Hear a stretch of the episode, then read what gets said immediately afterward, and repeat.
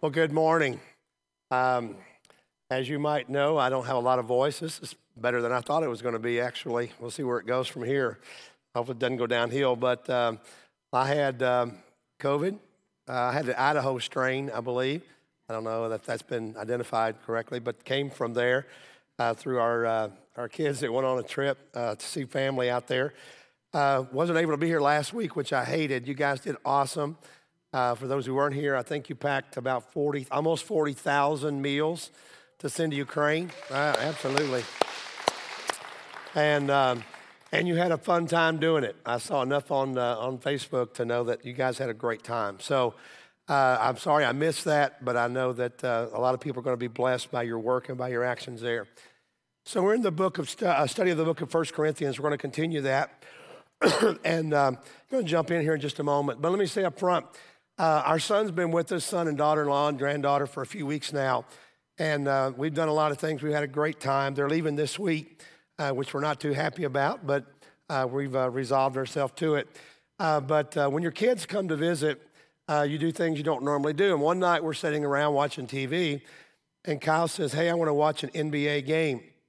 Well, we don't watch a lot of sports in our home. Lori loves that part of me. and I'm not a big sports fan and really not an NBA fan either, but Kyle wanted to watch one of the playoffs games, and so we did. It was, uh, if you watched them, probably know it was the Golden State Warriors and the Boston Celtics. And the Warriors won the championship. In fact, they won four out of the last six years.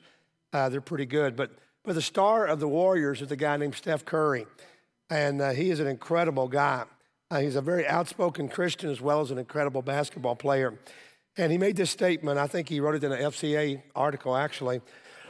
he said, I love that basketball gives me the opportunity to do good things for people and to point them towards the man who died for our sins on the cross.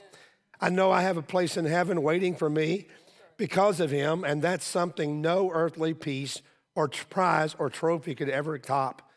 I just hope by the way I carry myself and by the way I play the game, they can see there's something different about that guy, and they find out what it is, and then they know. You know, I appreciate people like that that have an incredible platform and use it for the glory of God. Uh, that's just a, a, beautiful thing. And he is a bright light for Christ in an arena where there's a lot of darkness. There's a lot in professional sports, there's a lot of darkness, but he's a family man, loves the Lord, holds up his faith, and, uh, and that's incredible. But you know, even though you and I will probably never play NBA basketball, some of you young guys might, but most of us won't, and we won't be on a court like that. We're going to be in an arena where we need to shine our light. We're going to be in a place where how we live our life really does make a difference. And so, in this letter of First Corinthians, we've been studying, we've been talking about that, about making decisions, about the impact that we have on other people. And Paul wrote this letter to a church that was in a pagan society, much like we have today. And that's why it makes it so relevant. Several of you have just said, you know, man, this study's been great because we've been talking about things that we normally don't talk about specifically. But we've also talked about things that are kind of practical and relevant. And we've been asking questions like this How does a Christian live and function in a non Christian world? How do we deal with the temptations and the pressure and also the freedom, the great freedom that we have as believers? And what kind of responsibility do we have to God and to other people, to younger believers, to non believers, fellow believers that are out there? What, what is our responsibility? And so this letter has been a great study in that, and we're going to continue on today. And we're in 1 Corinthians chapter 10. Paul writes, I have the right to do anything, you say, but not everything is beneficial.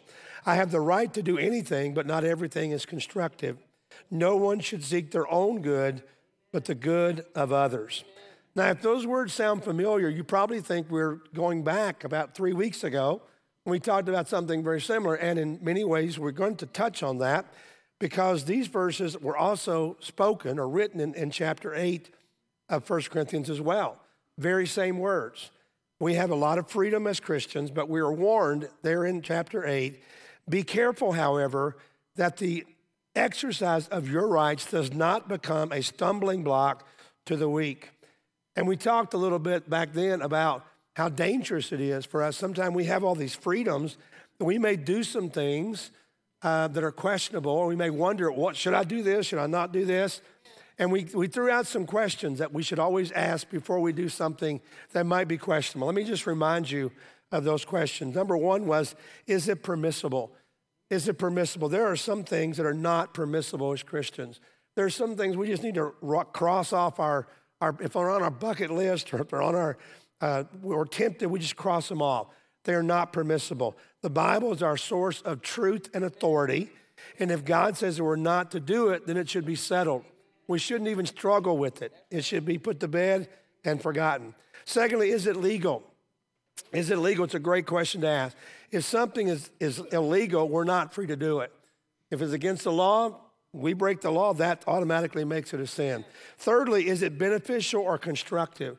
So something might be legal, it might be permitted, but it just is it a smart thing to do? Is it a wise thing to do? You know, um, we talked about several things last week, questionable things, and so we might put smoking in this category. It's not a sin, uh, it's legal, but does anybody think it's a really good idea to start smoking? Probably not. Most people who are smoking are trying to quit. So that, that may be a question that you, you kind of ask is it beneficial? Is it constructive? And the next question is it loving? Is it loving? How does me exercising my freedom affect other people? And that's where Paul reminds us no one should seek their own good, but the good of others. So, as a believer, I should remember uh, and consider the best of other people before I think about myself. It's a really basic practical principle. Thirdly, is it evangelistic? Is it evangelistic? How am I representing Jesus whenever I do this? How do people see Jesus? How will they view him? Because I may be the only Jesus that they ever see and know. So, how are they going to see him as a Christian and how a Christian lives through all of this? So, those are some great questions that we ought to ask ourselves and kind of keep in the back of our mind. And you know, this is a much bigger deal than we often think about because how we live and how we act truly does matter. And as representatives of Jesus, I mean, we have an awesome responsibility and a burden in many, many ways. And it's relevant in our day as well as it was back then. In fact, Paul spends about three chapters in the middle of this book dealing with a very specific issue. And I told you three weeks ago that it probably wasn't an issue that you're going to worry about, and that was eating meat offered to idols. It's like this was the controversial issue. Today, and we say that's ridiculous. Nobody would do that or nobody would care, right? But in that day, it was a huge issue. And like a lot of controversial issues, it caused a lot of confusion, a lot of division, and a lot of damage. Now, obviously, you and I probably aren't going to struggle with that question, but the principles that he raises here are timeless. And they are extremely practical because we're going to need to apply them to questionable issues of our day.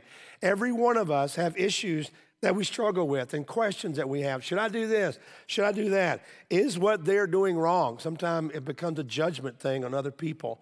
And so it's important to think about this. And so Paul spends a lot of time. This is the last message. We're going to talk about this specifically. But I want to kind of wrap it up by uh, looking at the rest of chapter 10 here. So let's pick it up. Eat anything sold in the market, meat market without raising questions of conscience. For the earth is the Lord's and everything in it. If an unbeliever invites you to a meal and you want to go, eat it, eat whatever is put before you without raising questions of conscience. But if someone says to you, This has been offered in sacrifice, then do not eat it, both for the sake of the one who told you and for the sake of conscience. I'm not referring to the other person's con- I am referring to the other person's conscience, not yours. For why is my freedom being judged by another's conscience? If I take part in the meal with thankfulness, why am I denounced because of something I thank God for? So whether you eat or drink or whatever you do, do it all for the glory of God. Do not cause anyone to stumble, whether Jews, Greeks, or the church of God, even as I try to please everyone in every way.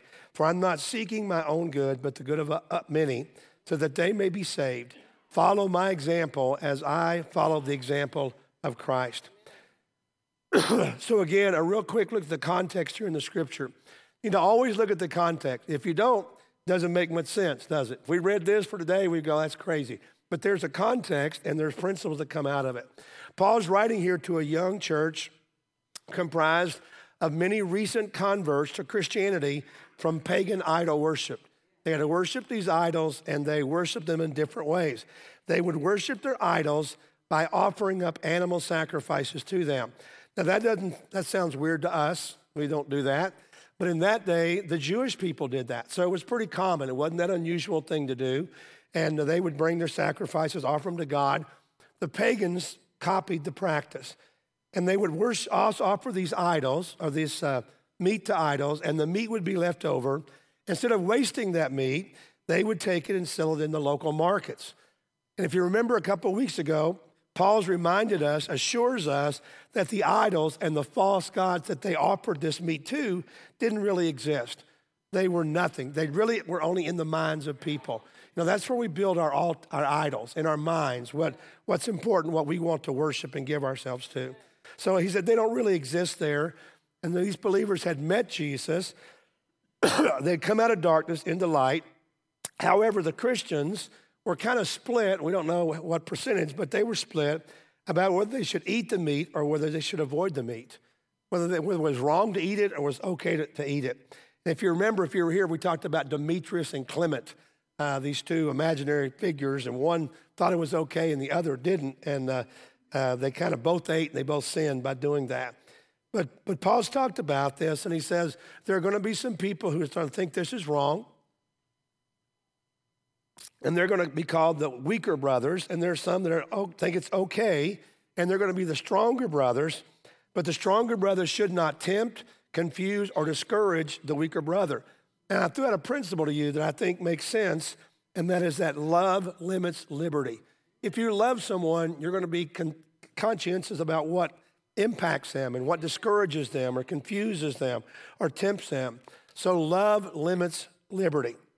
Previously, in 1 Corinthians chapter 9, two weeks ago, Tony preached on this. I had made myself a slave to everyone to win as many as possible. I have become all things to all people, so that by all means, possible means, I might save some. And he, he did a great job of, of saying that Paul said, I don't care what it takes, I'm going to win people to Jesus. I'm going to do anything short of sin, if you remember, it's a great point, uh, to win people to Jesus. I'm going to pull out the stops, anything I can, anything possible to lead people to Jesus Christ. And Paul also reminds them, in fact, Paul said, I wouldn't ask you to do anything I won't do for myself. And at one point, Paul says, I won't even eat any more meat the rest of my life. If it would discourage someone, I would just stop eating meat altogether. And so we kind of get a picture of Paul's heart for people there. Now, salvation is just that big of a deal. It really is. You know, I think oftentimes today how, how we minimize the importance of salvation. With people just living their lives and looking for their best life and their happiness, salvation is the only thing that's going to matter at some point. And since it matters so much, we need to do everything that we can to present Jesus in an attractive way. So, from these scriptures that we read here, I want to find some guiding principles for our practical life, how we live in a world, how we use our freedom, our liberty, but we balance that with a love for God and a love for people. So, here's the first principle edification is always above gratification. Edification is always above gratification. The Bible tells us to edify or build up the church. We know how to build people up. It's encouraging people, it's guiding them, it's supporting them. Edification is important. Paul says that building up the church and building up other people is more important than gratifying our own desires. The Bible talks a lot about that. When you look at the ministry of the apostles, of Paul, Peter, their life and their ministry was spent edifying, building up the body of Jesus Christ. The Bible talks about the church is like a building the building of, of Christ. And it was founded on Jesus as a cornerstone. It was supported by the apostles and the, and the, and the prophets as, as lively stones in the foundation. And that each of us are being built into the body of Christ. Every time someone gives their life to Christ, they are built into, they become a part of the body of Christ. And so our job is to build up this building and lift it up to God for his glory. So, edification is building people up for the glory of God or building up the corporate church of Jesus for the glory of God. Gratification is doing what I want for myself, what my desires and my taste and my preferences are. Building up the body of Christ is more important than I want for myself personally. And in a world today where people live for themselves, that's a hard thing to grasp. We got to think about what's important for the body above what's better for ourselves or what's gratifying for ourselves. And when we're about to do what might be a controversial thing, we need to think about the greater impact of the church. You know, this, this uh, played out in my life just, uh, just this week, to be honest with you, because um, I think it was Thursday. Uh, there was an article came out in the paper about uh, the church packing the meals. Some of you may have seen that. And it ended up on social media as well. So uh, on one of those little trashy sites in our community. So I won't, I won't uh, tell you what it is. But anyway, so I'm looking at, I'm thinking, this is awesome. You know, we got, you know, to the glory of God, and uh, uh, the church is doing something, doing something important there. And, uh, and then, like people are prone to do, somebody comes along and they start these derogatory comments. Well, I'm pretty protective of the church, and I would think of all churches, I would hope to be. That kind of ticked me off, you know. And so I'm a member of that. I'm not proud of it, but I'm a member of that group, so I could write. So I thought, you know, I should write back. Uh, but then I thought, no, I shouldn't write back because that wouldn't be a very good idea. Because, because you probably know that when you write back, then everybody else writes back, right? So I thought, you know, what would be better would be if the, if the editor, if the, the poster, whoever posted that, would write it. So, uh, so I wrote a long post back to the administrator. Seemed like a wonderful person. I wrote back to them and I explained some things. Maybe you read uh, that post that was, well, she posted it on the site herself. But before, when I wrote it, is not what I actually ended up sending. You ever do that? Like you write it, and this is real, you really think, and then you write, this is not going to read good. So, um, so I wrote it. I went in the other room and I, you know, I talked, texted it all out. And I came back in and I asked my son, I said, I, I want you to listen to this. And so I'm reading through it and I'm like, ah, that, that, sentence doesn't need to be there, does it? He goes, no, it doesn't. And, uh, and I said, well, what about this? No, that doesn't need to be there either. So I had two lines that I took out of it, and, uh, and then I sent it in. Well, I didn't know she was going to post it, but she posted it as my direct quote. But you know what? Social media is a place that we can gratify ourselves and not edify the body of Christ. And so over the years, hopefully, we've learned that we don't say everything that we think. That sometimes what we say that makes us feel good isn't going to help things at all, all right? So uh, it's kind of interesting how that played out so practically this week. So, first of all, edification above gratification. Secondly, others above ourselves. Others above ourselves always. This is a key thought for Paul. In verse 24, no one should seek their own good, but the good of others. Seek the good of others. This is what the basic call of the Christian life, if you think about it. Jesus said, Whoever wants to be my disciple must deny themselves, take up their cross, and follow me. For whoever wants to save their life will lose it, but whoever loses their life for me will find it. And he said, Greater love has no one than this, than to lay down one's life for one's friends. You know, Jesus didn't come into the world to please himself. His life was a life of sacrifice. He came to save lost people. He was a servant. He washed people's feet. He loved and ministered to the lowliest of all sinners and the poorest. He took the lowliest jobs. And we can learn a lot from Jesus about putting other people first, about denying ourselves and sacrificing for others.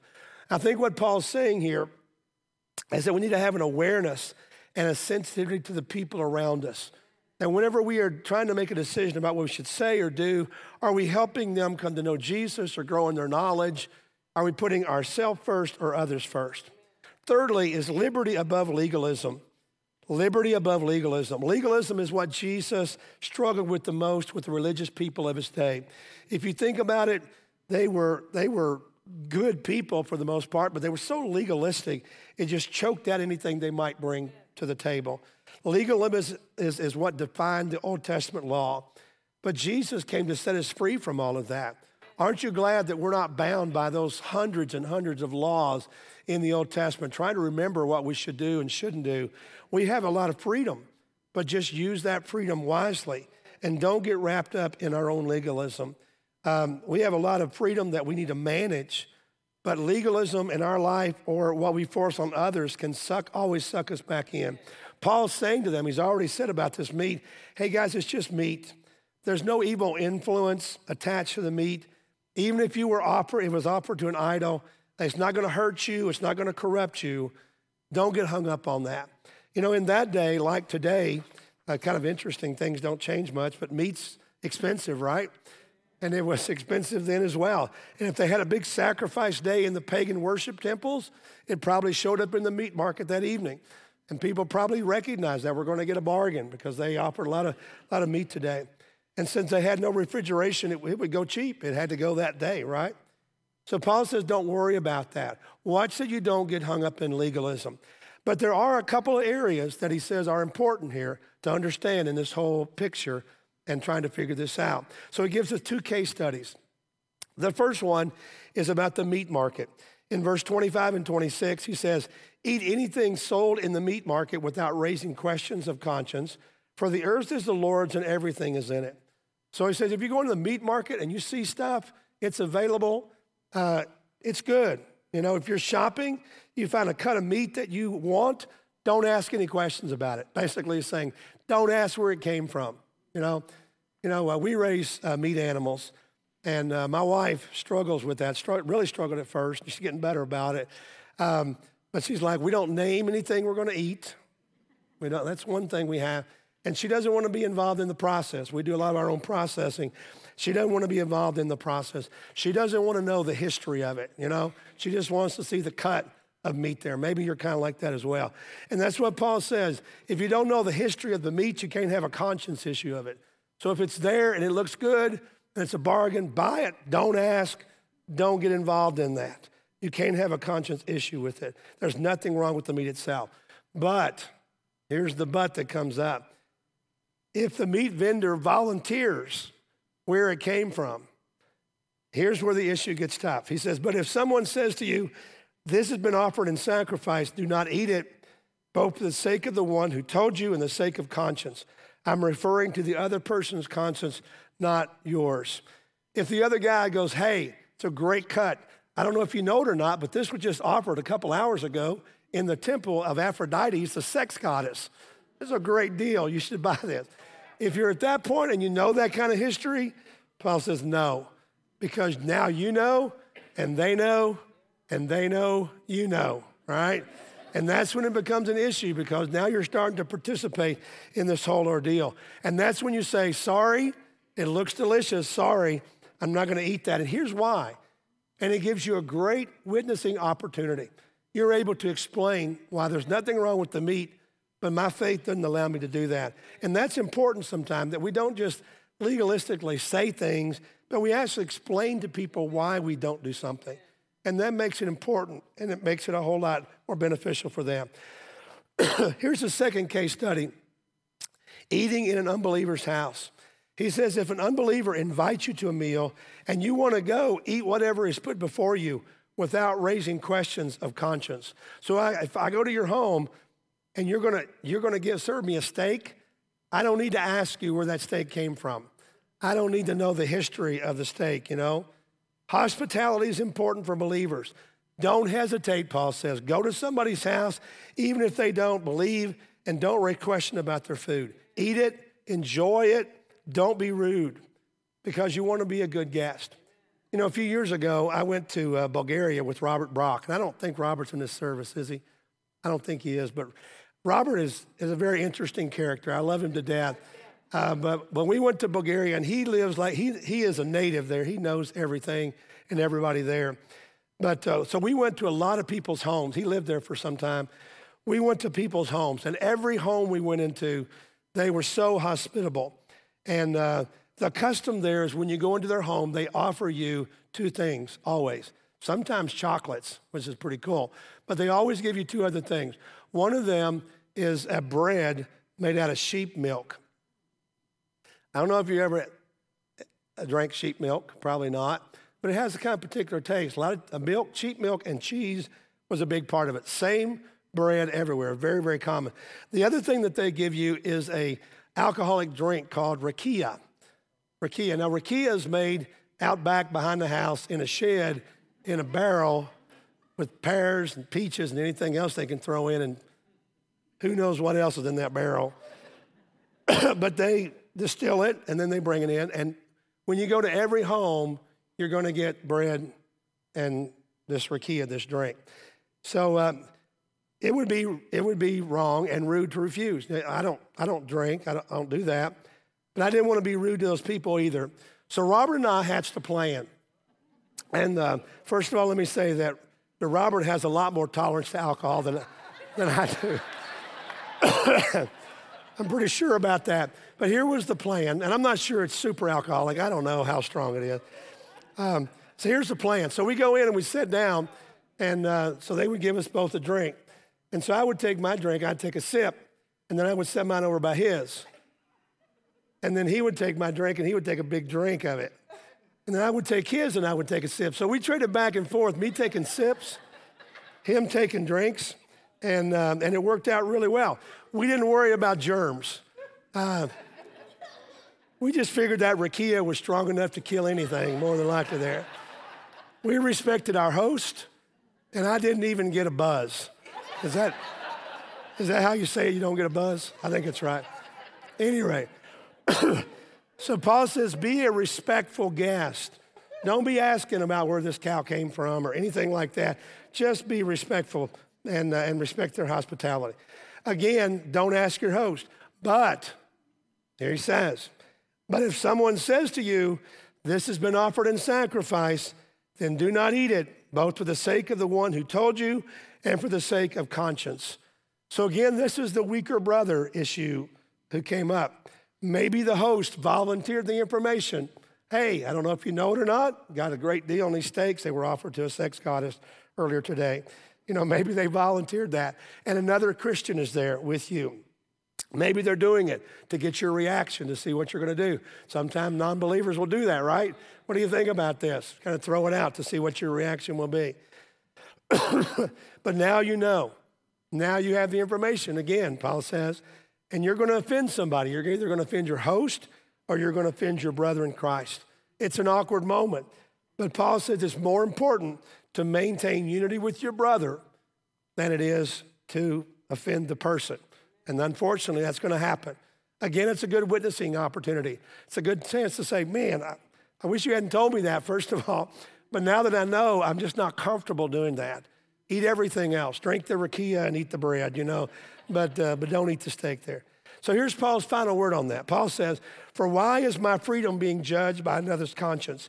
If I take part in the meal with thankfulness, why am I denounced because of something I thank God for? Do not cause anyone to stumble, whether Jews, Greeks, or the church of God, even as I try to please everyone in every way. For I am not seeking my own good, but the good of many, so that they may be saved. See, living, living out our faith and freedom is a difficult balance.